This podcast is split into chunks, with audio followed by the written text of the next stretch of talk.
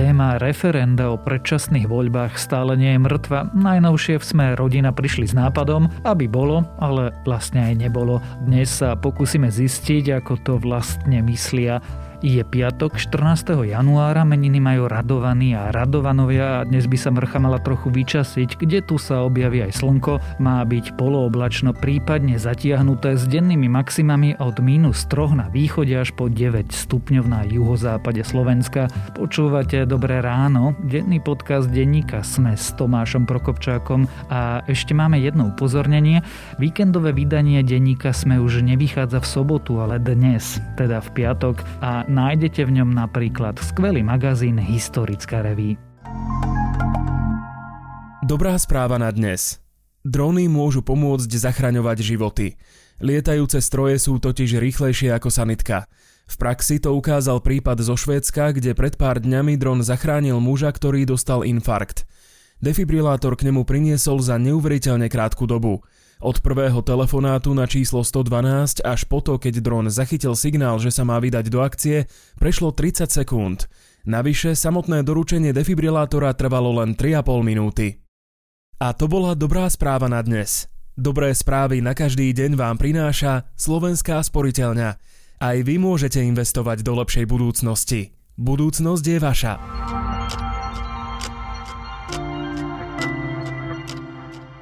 A teraz už krátky prehľad správ. Najvyšší súd prepustil na slobodu Norberta Bodora. Vyhovel tak ústavnému súdu, ktorý ešte v decembri rozhodol, že boli porušené Bodorové práva. Bodora však polícia podľa aktualít krátko na to opätovne zadržala. Na slobode strávil len pár hodín. Nitriansky oligarcha je obvinený v kauze Dobytkár a v kauze Očistec. Podľa ministerstva obrany stúpol záujem o vojenský výcvik. Nováčikov je údajne najviac za posledné roky. Takmer 500 budúcich profesionálnych vojakov a vojačiek sa preto bude pripravovať v Martine a v Lešti. Aj tretia dávka vakcíny od AstraZeneca zabera proti Omikronu, naznačujú predbežné dáta. Dokonca sa imunitná odpoveď objavila aj u tých ľudí, ktorí boli predtým zaočkovaní mRNA vakcínou. Najviac protilátok však podľa staršieho výskumu vzniká po posilňujúcej dávke práve mRNA vakcíny. Vedci narazili na slabé miesto chrípky. Tento objav by mohol viesť k novej univerzálnej vakcíne proti tomuto vírusu, keďže sa dotyčné miesto nachádza vo väčšine variantov chrípky. Zároveň by to mohlo znamenať, že by stačilo len jedno jediné očkovanie proti chrípke raz za život. Minulý rok bol 6. najteplejším v histórii meraní. Zároveň bolo 8 posledných rokov najteplejších od začiatku meraní v roku 1850. Vyplýva to z novej analýzy teplôt amerického Národného úradu pre oceán a atmosféru. Ak vás správy zaujali, viac nových nájdete na webe denníka Sme alebo v aplikácii denníka Sme. Zaviesť aj nezaviesť, platiť aj neplatiť, fungovať, ale až keď my tu nebudeme. To je ako z nejakej slovenskej rozprávky, no presne s takýmto nápadom týkajúcim sa referenda o predčasných voľbách teraz prišiel Boris Kollár, že aj by bol za, ale iba keď nebude platiť. O referende o predčasných voľbách, o tom, ako ho Sme rodina podporuje, aj nepodporuje, o dynamike medzi koalíciou a opozíciou sa dnes budem rozprávať s politickým komentátorom denníka Sme, Petrom Tkačenkom. Nebude. No dúfam, že sa mýlim. Preto chcem vyzvať pána predsedu parlamentu, aby v takom prípade splnil svoju ďalšiu časť sľubu, pretože vyhlásil, že ak okrúhly stôl alebo koalícia so žiadnym návrhom nepríde, predloží sám ako poslanec Sme rodina, respektíve so svojimi kolegami, vlastný návrh novely ústavy. Peter, skôr ako začníme, si asi pripomeňme, o čom pri referende o predčasných voľbách ide? Za normálnych okolností by pri referende o predčasných voľbách išlo o zorganizovanie predčasných volieb, ale to nie je celkom náš prípad, pretože tie podmienky platnosti referenda sú bez tak také prísne, že od samého začiatku sme vedeli, alebo ešte stále asi vieme, že aj keby to referendum bolo, tak tie predčasné voľby by schválené neboli. Čiže sa rozprávame len o politickom nástroji, ktorým opozícia chce pripomínať, že tu je a že bojuje proti tejto jestvujúcej vláde. V zásade už by sme to mali trochu aj za sebou, ale tou zhodou okolností, že to referendum zastavil ústavný súd, pretože sa na ňom obrátila prezidentka rozumne pochybujúca o ústavnosti takého referenda. No a potom najmä preto, že z nejakých prekvapivých dôvodov sa azda najviac, okrem opozície, nepáčilo to rozhodnutie ústavného súdu koaličným stranám, ktoré jednu si menoval, Sme rodina Borisa Kollára, ale v tom čase, to bolo cez leto minulého roku, aj vlastne Igorovi Matovičovi a jeho Oľano, aj Richard Sulík sa do toho nechal zapliesť. Oni vlastne napospol viac alebo menej agresívne sa prihovárali za to, aby to referendum bolo a prípadne ešte aj vynadali prezidentke, že vôbec mala tú drzosť obrátiť sa na ústavný súd. Konkrétne hovoríme o Igorovi Matovičovi. No a týmto si na seba vlastne uplietli bič alebo nastavili pascu, lebo potom opozícia logicky hovorila, no tak ak teda hovoríte, že to referendum má byť, tak poďme spoločne do toho. No a odtedy čakáme, ako to bude vyzerať. Koalícia sa trochu spamätala, pochopila, že to vyzerá naozaj dosť nelogicky, aby si ona sama sebe vytvárala podmienky na skrácovanie volebného obdobia. No ale už niečo narozprávala, tak sa z toho snaží nejako viac alebo menej dôstojne uniknúť. Ja osobne si myslím, že referendum to je najvyššia forma demokracie a mala by byť naplnená a tí ľudia by mali mať možnosť sa vyjadriť v referende. A jediná možnosť, ako naplniť to, aby ľudia sa mohli v referende vyjadriť, či skrátia volebné obdobie, je zmena zákona v parlamente. A ty teda rozumieš tomu, prečo to urobili? Ja len teda doplním ten pôvodný kontext. Podľa platných zákonov je referendum platné, ak je jeho účasť vyššia ako 50%, čo sa v dejinách tejto krajiny stalo presne raz. Presne raz, áno. Prečo teda toto celé sledujeme?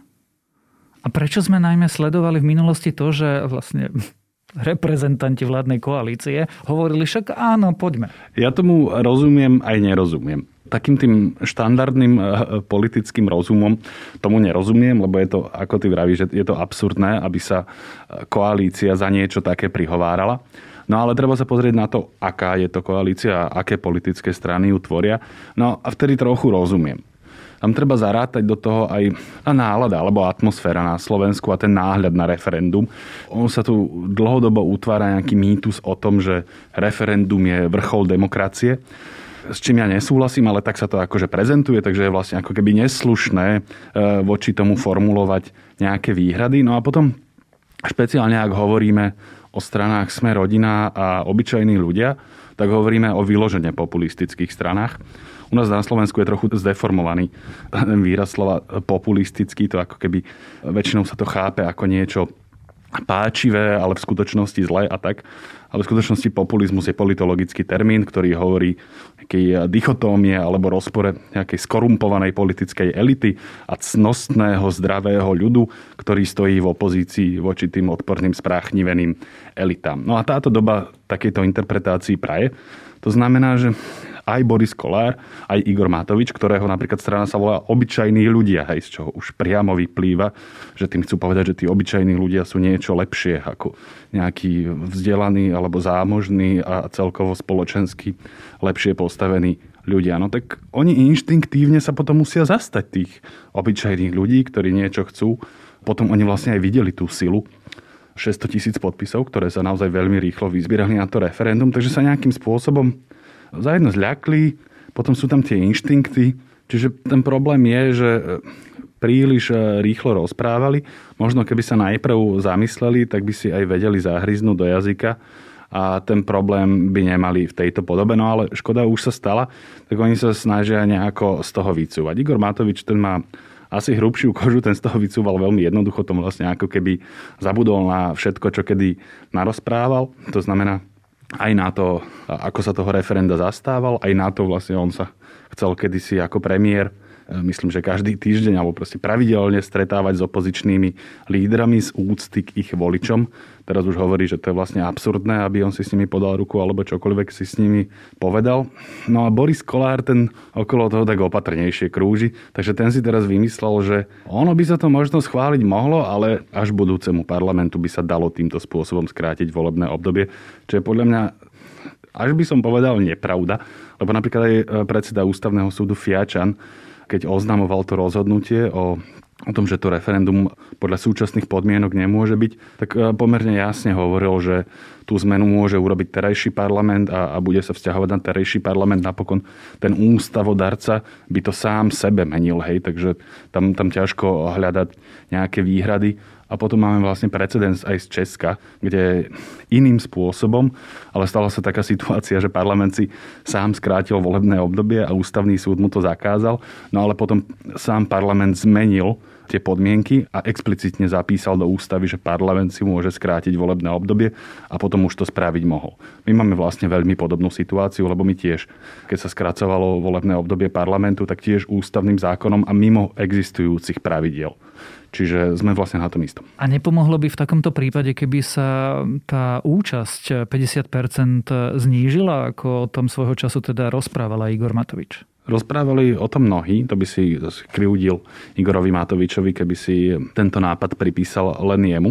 O sfunkčení referenda sa tu bohužiaľ rozpráva 20 rokov, ak nie viac. Čiže áno, platí, že vtedy by inštitútu referenda by to iste pomohlo. Mám však veľké pochybnosti, že by to pomohlo Slovenskej republike a občanom.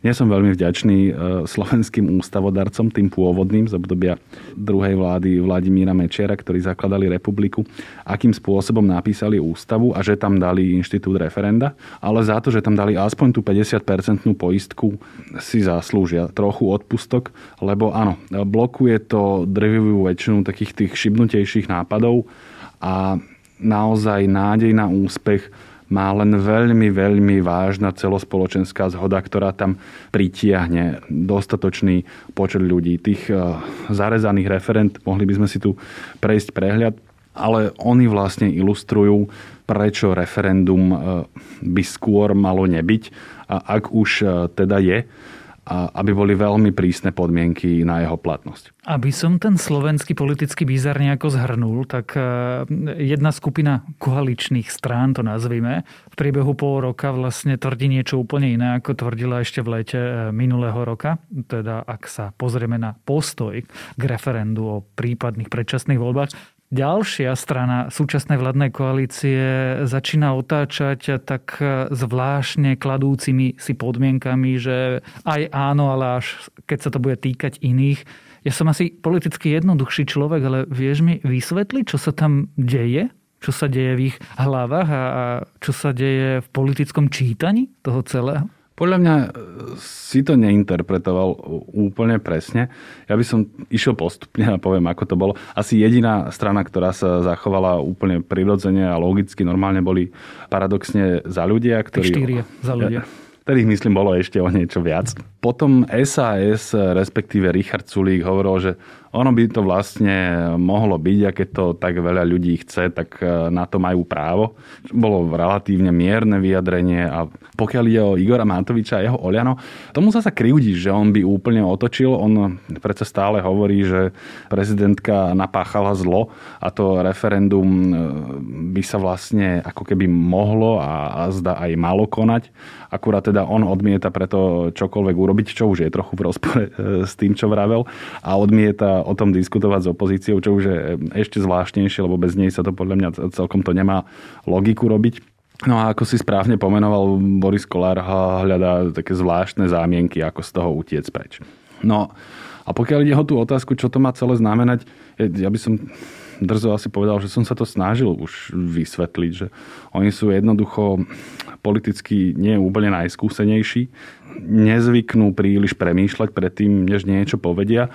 No a tie postoje vlastne vyplývajú z nejakých ich politických, populistických inštinktov. To je tá vrstva nad tým a teraz sa pozrime na to samotné referendum. Je ten nápad v poriadku? Ty si už povedal, že podľa teba ani nie a referendum nie je nevyhnutne vrcholom demokracie, ale teda aká moc vychádza od občanov, nie je legitímne mať tento nástroj? Legitímne to asi je, ale nemyslím si, že je to úplne žiaduce. Dokonca mám problém nájsť nie že funkčnú referendovú krajinu, ale nájsť nejakú udalosť, kedy by referendum vlastne niečo mu pomohlo. Akože, že samo o sebe by prinieslo niečo pozitívne. Ty si spomínal ten prípad nášho jedného úspešného referenda o vstupe do Európskej únie. Ale veď to nebolo to, že bez toho referenda by sme do Európskej únie nevstúpili. Tu bola jasná politická dohoda vlastne, ak si dobre pamätám, vtedy úplne celého parlamentu, a zda s výnimkou komunistov, ok, tých dajme nabok, ale tu bolo vlastne 140 zákonodarcov, ktorí by tu vec schválili. Hej, to nebolo, že niekto by priniesol toto referendum a vďaka tomu by sme niečo získali.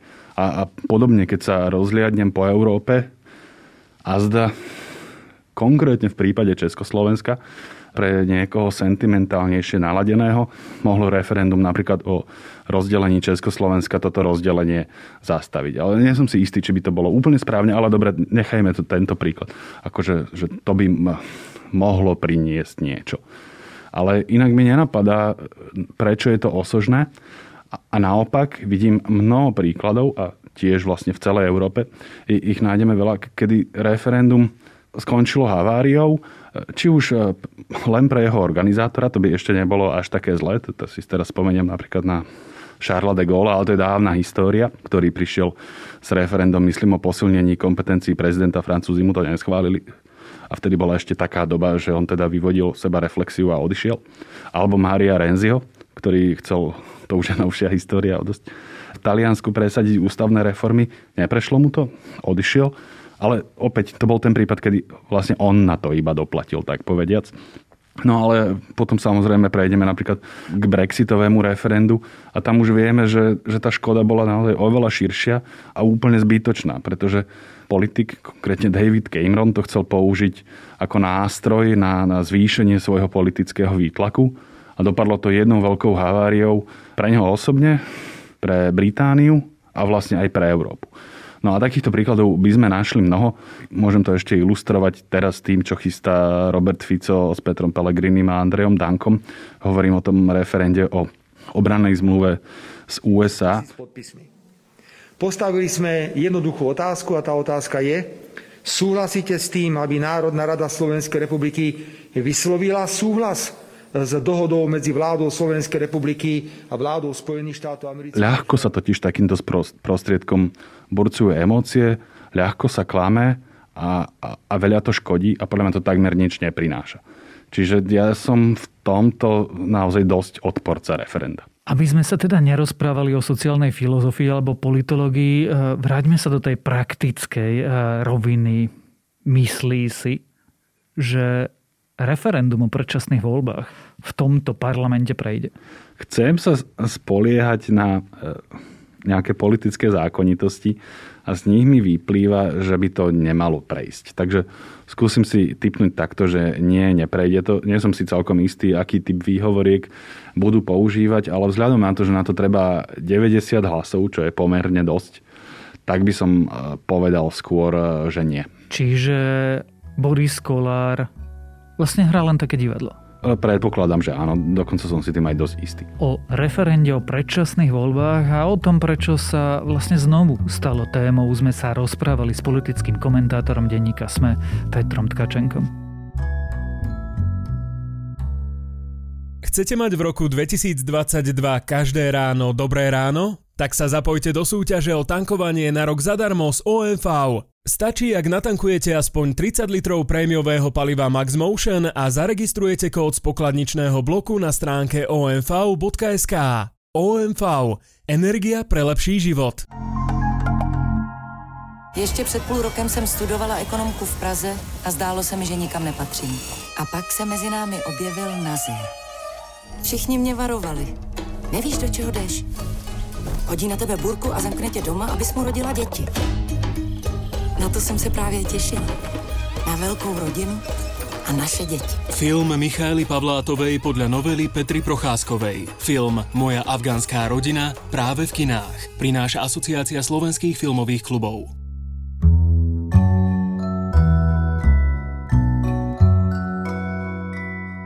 Viem, Asi som posledný na svete, ale dnes chcem odporúčať čosi milé a ľahšie. Ak ste ešte nevideli sériu Ted Lasso na Apple TV+, dajte tomu šancu. Napokon ono je to vlastne oveľa menej absurdná komédia zo športového prostredia, ako som sa najskôr domnieval, a výsledok je skôr príjemným, oddychovým a veľmi človečinou pachnúcim pozeraním o tom, ako fungujú ľudia. A to je na dnes všetko a ako vždy, dávajte na seba pozor. Počúvali ste Dobré ráno, denný podcast denníka Sme s Tomášom Prokopčákom, a Dobré ráno okrem mňa každý týždeň moderujú aj Nikola Šulíková Bajánová, Zuzana Kovačič-Hanzelová a Janka Maťková, a na produkcii sa podielajú Adam Blaško, Viktor Hlavatovič, Kristina Janščová a Ondrej Podstupka. A keďže je dnes piatok, vychádzajú aj nové epizódy podcastov Piatoček a THFM, zajtra Klik a v nedeľu ako vždy Nové dejiny.